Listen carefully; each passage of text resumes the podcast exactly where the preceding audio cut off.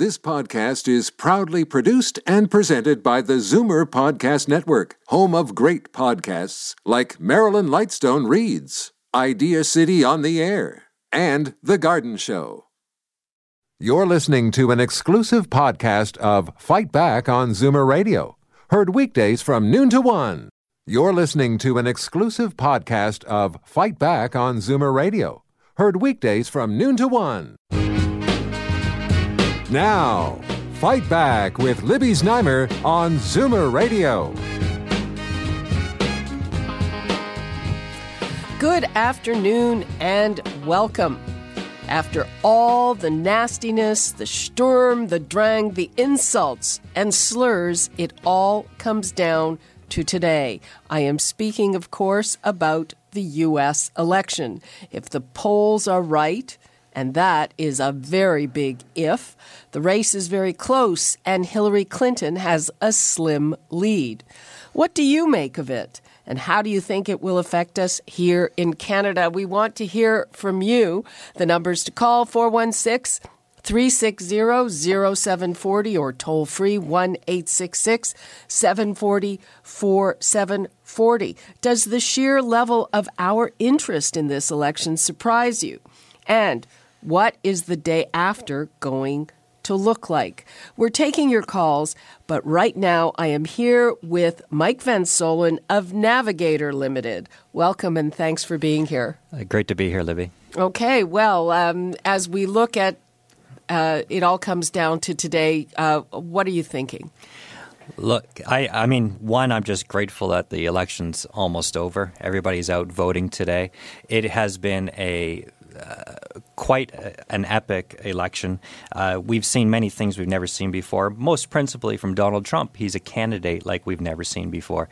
Uh, I mean, the shorthand way to say it is he's our, our first reality TV candidate for president. And I think that has bore out in a whole bunch of different ways that are evident to everybody who's watched this. Uh, one, we've seen a candidate who doesn't have a lot of experience. He's made a lot of mistakes that people would say are rookie mistakes in politics. But all the same, here he is. He's behind in the polls, but he's not behind a lot. So it's fascinating to watch it. Uh, the great thing is the American uh, democracy is playing out. They're getting to the polls, they're going to vote. So soon we'll know the result. Well, the way it's often been characterized is that uh, he's appealed to this is the take that he has appealed to the worst in the American people, but he's really tapped into something that is very real, and that is that a lot of people, particularly um, white people with less education, uh, feel that they've been left behind, that they aren't represented, that their concerns are not addressed. Yes, I mean, I think on some hands he has appealed to uh, this nativist instinct that we're seeing, but we're seeing across uh, the the Western world. Really, we saw it in the United Kingdom with Brexit. Yeah. There's a sentiment that people have been left behind by globalization, and while it's easy to say, you know, it's you know non-college educated white people who are supporting him, uh, their interest should not be dismissed because there is something real in their lives that they feel they have been left behind. That life isn't as good as it was. So I, I think after this election, the Republican Party will probably, if it plays out the way it looks and, and, and Hillary Clinton wins, the Republican Party still, and probably the Democratic Party as well, will need to understand who that group of people is and why they feel so left behind and why, one, so many were interested in Bernie Sanders and what he had to say on the Democratic side. And two, why was there so much interest in what Donald Trump uh, uh, said. What was the appeal that he had? It wasn't a traditional Republican message, but it found some resonance. So I think unpacking that will be really important. Well, the, to me, the the essence of Donald Trump's message is like th- that things are bad, the country's gone wrong, and he is going to fix it. I mean, yeah. the ego knows no bounds. Yeah. He, he, he, is, he is not an attractive candidate. And I agree, uh, sort of the hate he's fomented is real and scary. Uh, I think at the end of the day, Americans will vote for a more optimistic message, which is why I think uh, Hillary is going to prevail on this day. Um, but you know there are some lessons, and it's always important to look at uh, at how these elections played out. And there's a constituency of people who feel left out. Um, just look at voting rates over the last, uh, you know, many election cycles, and, and they continue to go down. And that should be a concern. It should be a concern uh, for everyone when over 40% of the population decides not to even vote. Uh, that suggests to me that they don't feel efficacy in their vote, that government's not listening, and it won't make a difference if they vote for one candidate or the, or the other. But, but apparently in this election, the turnout has gone way up. Turnout both uh, uh, in that group of less educated white people and Hispanics. I think we'll see. I know the early voting numbers have been really great. We saw some uh, in the last two elections with Barack Obama as well. We saw some some uh, at least the voting rate stabilizing we'll see where it ends up at the end of the day. But I'm going to suggest that we're still going to have as many as 40% of people who didn't cast a ballot. And I think thinking about how people participate in, in, in democracy, how people participate on election day is important. And we should, uh, there's a lesson here in Canada as well. We should always think about how do we make sure people, people feel there's value in participating in the process. Yeah, and uh, there are a couple of things that I just want to touch on before we get to the phones, and uh, we will get to the phones very, very shortly. So, uh, first of all, you know, um, it's very interesting. One of the key indicators for elections are uh, whether people are looking for a change. Yes. And uh, I think in this one, people are looking for a change, and Hillary Clinton does not represent change. Yeah, it's an interesting dynamic. I, I, I there was a real appetite for change, uh, without a doubt, in the country. Uh, Donald Trump was not the perfect embodiment of it. Uh, there's a whole constituency of people who probably really would have wanted to vote for change, vote for the Republican candidate, but they couldn't bring themselves to do it. I think, I, you know, I think that's what we're going to find at the end of the day. Um, so, you know, and Hillary Clinton was not for many people, an attractive candidate. She was the establishment candidate. Uh, Trump was very effective in branding her with that in the in the debates, and she represented the status quo at a time when people actually did want change.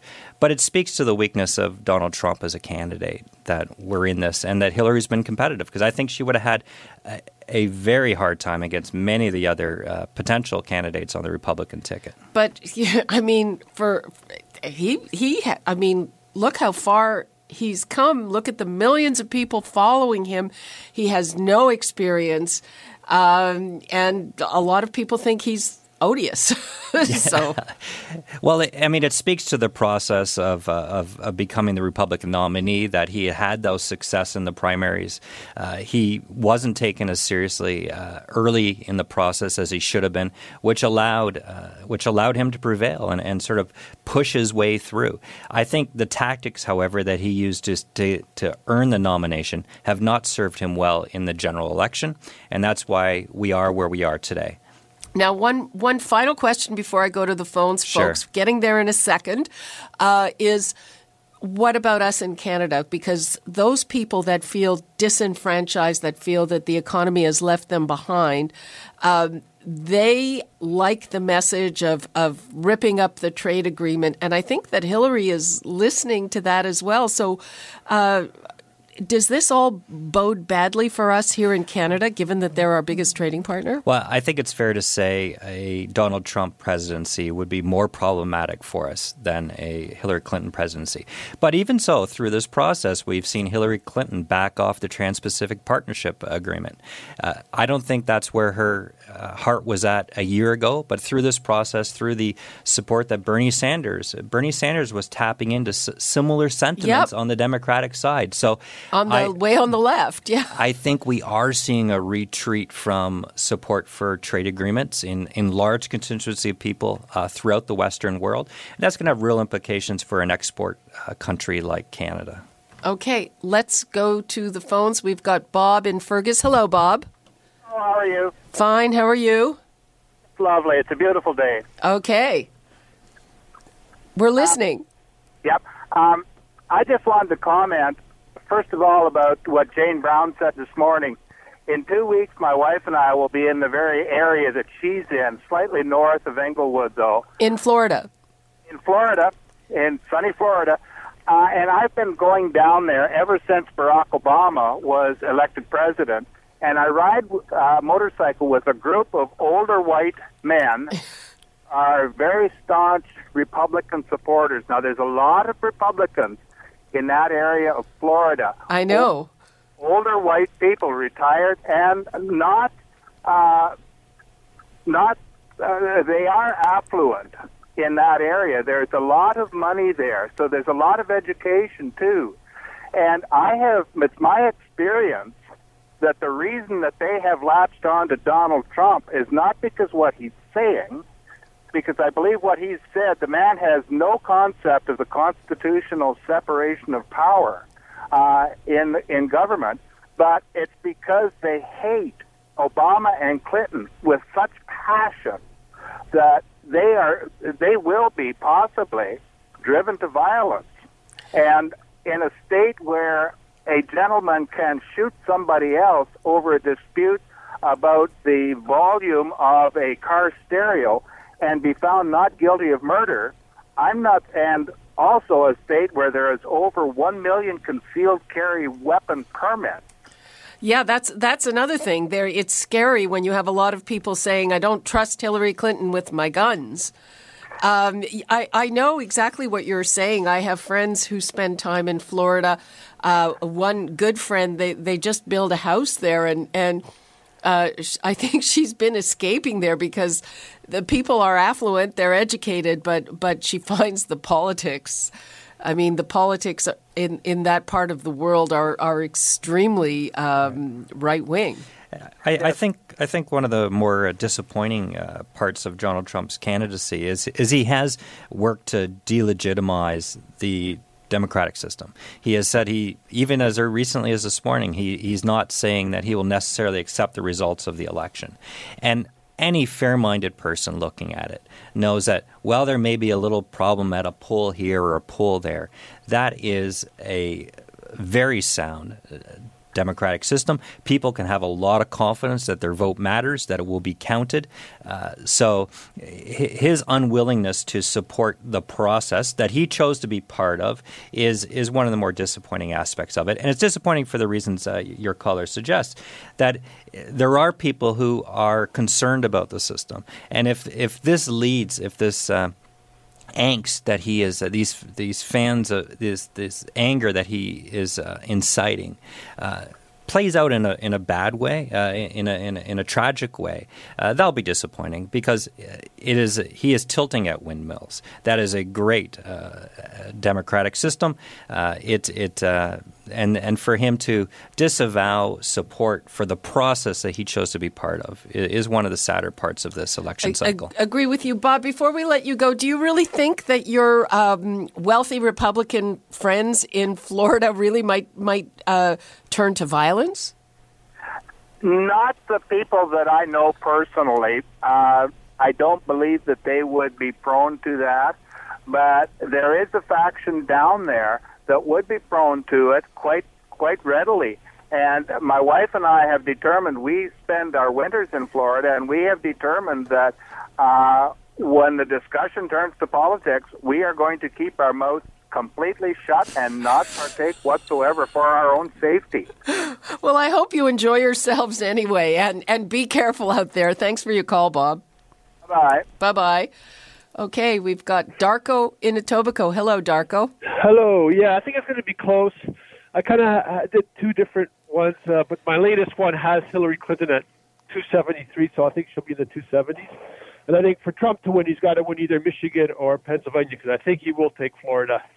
So, uh, but my, my one of my comments is, you know, I do think as a Canadian, the American voting system is you know a bit hideous because not that it's different in every state, but within states, first of all, I don't I don't like electronic voting at all. We don't have it here for federal or provincial.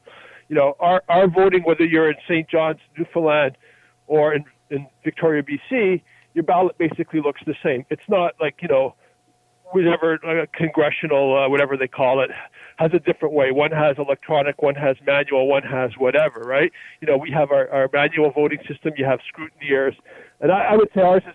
You know, not that I'm saying Americans cheat, but I just think ours is a bit more when, when something's like that. Don't forget they have ten times as many people there. Yeah, no, I understand that. I understand that it's basically the states pick their representatives, yeah. pick the president. But within the state, I think you know you should have a uniform way. And I'm totally against electoral. We know we have it for municipal here in Ontario, but um, which probably is a little less likely you're going to have any issues with it.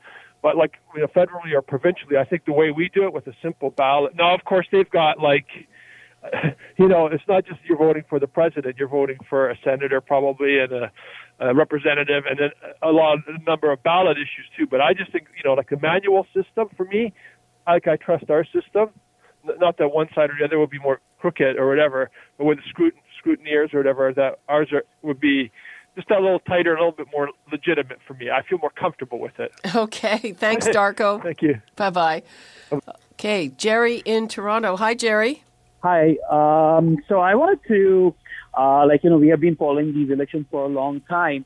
And what's in it uh, for us as Canadians, it actually, um, you know, depends on who gets elected as the president, right? So if, if you talk about um, Trump, who's who's a capitalist at uh, you know is, who's a capitalist at the heart, um, if if uh, you know he becomes the president, um, what's what's going to happen for us as Canadians? What we can expect? So you know the first thing that uh, he has been saying a lot since a long time that um, you know he wants to build that wall and stuff. Yep. And and um, he wants to uh, say you know get uh, take care of. I mean, uh, how can I say it? He wants to he want he'll take care of the refugees, like take care into inverted commas and stuff. So what it might mean for us as Canadians, the main thing is that um, you know the most important thing would be our economy might be affected a lot. So Canadians working in U.S. or or uh, you know like truckers who keep going um, to U.S.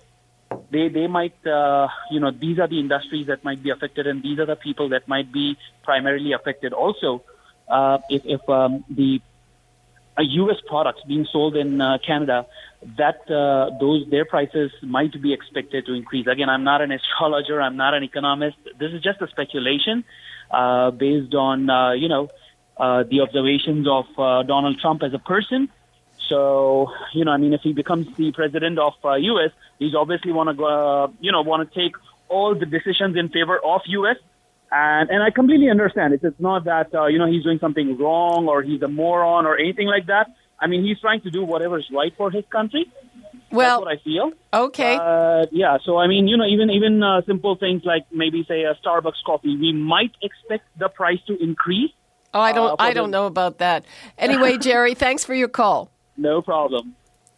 Uh, so, uh, one of the questions is what's going to happen on those uh, down ballot races, and um, there's speculation that if Donald Trump gets in, actually, even his own party uh, would not let him pass some of the legislation that he actually wants. Well, the, na- the nature of government in the United States is there's a real balancing of powers between, of course, the president and then the two houses of Congress. Coming into this election, the Republicans uh, controlled both houses, the House of Representatives and the Senate, It was gridlock. and it was gridlock. And and you know, President Obama. Uh, he wasn't super successful in working with, with the two houses of Congress to pass legislation. He used executive orders to an extent that had sort of never been done in the past. So there's a real question whether, and it's funny to say it, but whether when if if uh, Trump. Trump. got in or if, if Clinton got in, their ability to work with the Congress will be really important, and we'll see we'll see how that sort of balance is protected. Uh, but uh, it, it, it remains to be seen how that will come together. I think the Republican Party, though, uh, if Trump were to get in, they would have to come together behind him. Paul Ryan uh, delivered a very important speech yesterday in which he said that he had voted for Trump and offered his support. Uh, of course, he's the, the speaker of the uh, Speaker of the House, and so that was an important sort of healing process. I think he had to do that as Speaker of the House for the Republican Party to have any chance of coming together after this election, regardless of the results. Yeah, but but again, this is all speculation and and punditry. But people are saying they don't think Paul Ryan, for example, would uh, support or abet ripping up uh, our free trade agreement. No, I, I don't think that's where his head's at. But I think if I mean if Trump were successful, the Republican Party has to relook at its whole coalition, the people who support it.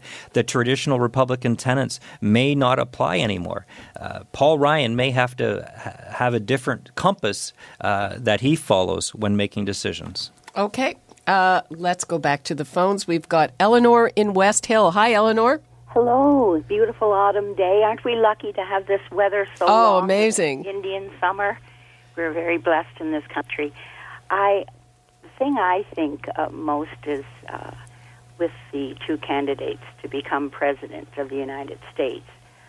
Personally, and this is only my personal feeling, I don't think either one are really worthy. There are so many great young senators in the United States that really love the people of the United States and love the country. It's not a big competition like the man and woman competing instead of uh, working together. The women's lib and the pantsuits instead of a skirt and a dress on Hillary competing with the men and and the men competing with the women, and it's affected the young children, our youth, are really mixed up because What you th- you think you don't think a woman should be a candidate for president? I didn't say that, and I. I You think she should wear skirts? It depends on the woman. if the woman um, loves women and loves men and thinks they should work together instead of fighting it at each other's throats, I Well, I don't think Hillary thinks that that oh, I she don't should know fight what women. She thinks. I'm not going to comment on that, and I'm not going to comment on what Donald Trump thinks because I'm not in their head and I don't know. People say things, but what they're thinking is a whole other story. I Okay, think- thanks for your call. Okay, thank Bye-bye. you. I hope the best person wins. Oh well, we all hope that. thanks a lot. Bye You're bye. welcome. Thank you. Okay, we've got David in Toronto. Hello, David.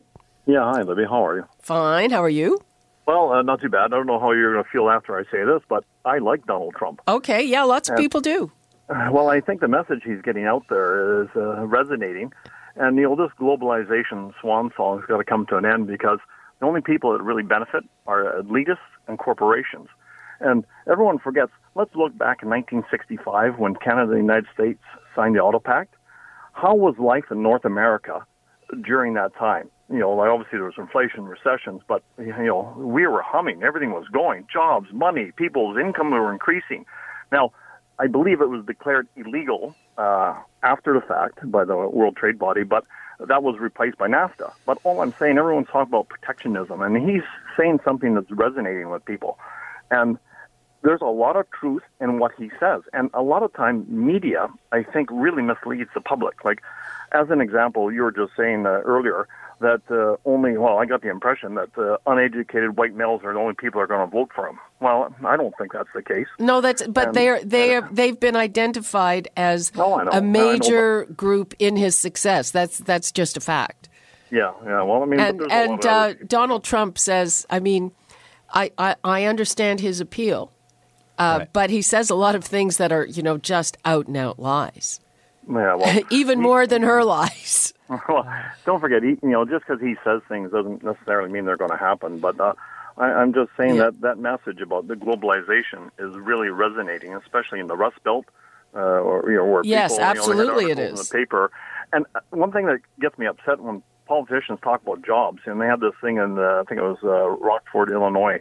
And uh, you know they talk about jobs. Well, this one guy was driving a forklift. Well, globalization and blah blah blah. Next thing you know, he was making a good wage, twenty four bucks an hour type of thing. And now the only work he can get is a security guard at eight fifty an hour. So they say a job is a job. Well, hang on, what kind of job are you getting? And you know, just because a person's got a job at eight fifty an hour doesn't mean they're happy. It's yeah, all true, but uh, Donald Trump wants to uh, take away right to unionize, uh, where people have good wages, and and put in right to work, which means right to work for minimum wage. And I, and I think the challenge is for, for people who support Donald Trump, what Donald Trump is saying around trade is they still have to step back back and ask themselves the question Does he pass the commander in chief test? Is this the guy that we think should be in charge of the largest, uh, largest economy in the world? Can he handle all the other parts that come with the job, the challenges around foreign affairs, uh, dealing with other nations, uh, social security, uh, all these other healthcare. Um, you know, these are there's there's a lot to that job. And even if you think he's right on trade, do you think he's the person who could implement that agenda in a way that will help improve the lives of Americans? I think you know if there's one thing that economists have by and large agreed agreed about is that increasing trade, uh, removing barriers is of benefit to people. Now, it is very real that people don't feel that, not all people feel they benefited from that. And that's where I say I think both parties have to sit back and try to understand what that's about. Why do people feel that they've been left out? Uh, and unpack that. But I'll go back to your caller. Even for those folks who think that this, uh, some of his message is right, Americans have to ask themselves: Is this the guy who could navigate that change? Okay. Uh, good question. Uh, I'm going to try to get a few more calls in before we have to go and switch gears. We've got Fred in Brantford. Hi, Fred. Hello, how are you? Fine. How are you? Good. I just have a couple things to say. You keep saying Donald Trump doesn't have the experience. Well, I just want you to look at our country here. The last election. good, good point. You make a very good point. That's but right. go ahead and make when- it. When we put in Trudeau, he had no experience at all, but we were looking for change. And that's what the people in the States are doing right now. I mean, a, a lot of his deplorables, as Hillary calls them, he's got millions and millions of deplorables, I guess. So define the deplorable to me. Oh yeah, uh, yeah. I mean, that was uh, saying that. I mean, he he's had many things that he shouldn't have said, but that was definitely no, no. something This was Hillary she. uh, well, exactly. I'm saying he had many of them. That was the one major thing that she said that she shot herself in the foot with. That was Well, she kind of apologized, but but I agree with you. you no point calling people that. That's right. That was that was the lowest degraded uh, word that she could have used for anybody.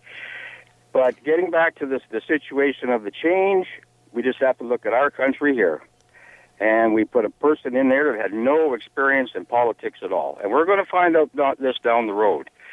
But uh, Trump can't do everything on his own, as your guest said there. He's he- he's got advisors, and he's not no stupid man. He's a businessman that's made a lot of money, and he's he's been out with these here And paid paid no federal tax Yeah. and gone bankrupt how many times? That's right, but he's And- back and track stiff again, isn't he? small- he just and- opened up, he just opened up a new hotel again. Yeah, and stiffed a lot of small business people that that that did work for him. So that's also we should remember. I There- know the- four people in this town right now that's gone bankrupt, declared bankrupt, and they are back on their feet now, doing good.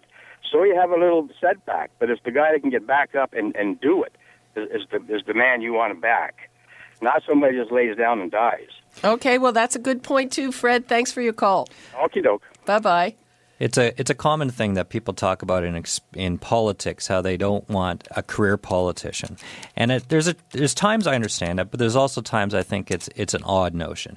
For example, if somebody worked in a bank for 30 years and eventually became uh, the bank CEO, people wouldn't say, "Oh, the you know he doesn't deserve that job because all he's ever done is work at a bank." Well, experience counts for something. And I'm not going to comment on the uh, you know on, on Mr. Trudeau, but I'll just say in politics, in government, experience counts. Okay, uh, I we're going to take one more call quickly. Uh, Kathy in Niagara Falls. Hi, Kathy. Hi. Um, all I wanted to say is I don't know why people keep blaming uh, the Democrats. Apparently, there's a big thing on the internet. My son's uh, always telling me, "Oh, the Democrats are bad." Blah blah blah. He's Canadian too. I don't know why he even cares. But it seems to me that Bush is the one that screwed up over over there, and now they're they're blaming Obama for everything. And and well, he has been in eight years. That's enough to blame him for stuff. You know. But yeah, they do say a lot of uh, things. There, there, there are so many untruths uh, flying around in this campaign. It is, it is unbelievable. Well, especially on the internet. Some people believe everything that's on that internet, and I think that's the worst thing. These people are reading all this stuff and they believe every word they, you know, that they read, and and they all hate Hillary and they can't stand. Uh, they think Trump is going to save them. I, ho- in a way, I hope he gets in and he falls on his face because he's not going to be able to change anything. Uh, well, uh, that's an interesting take.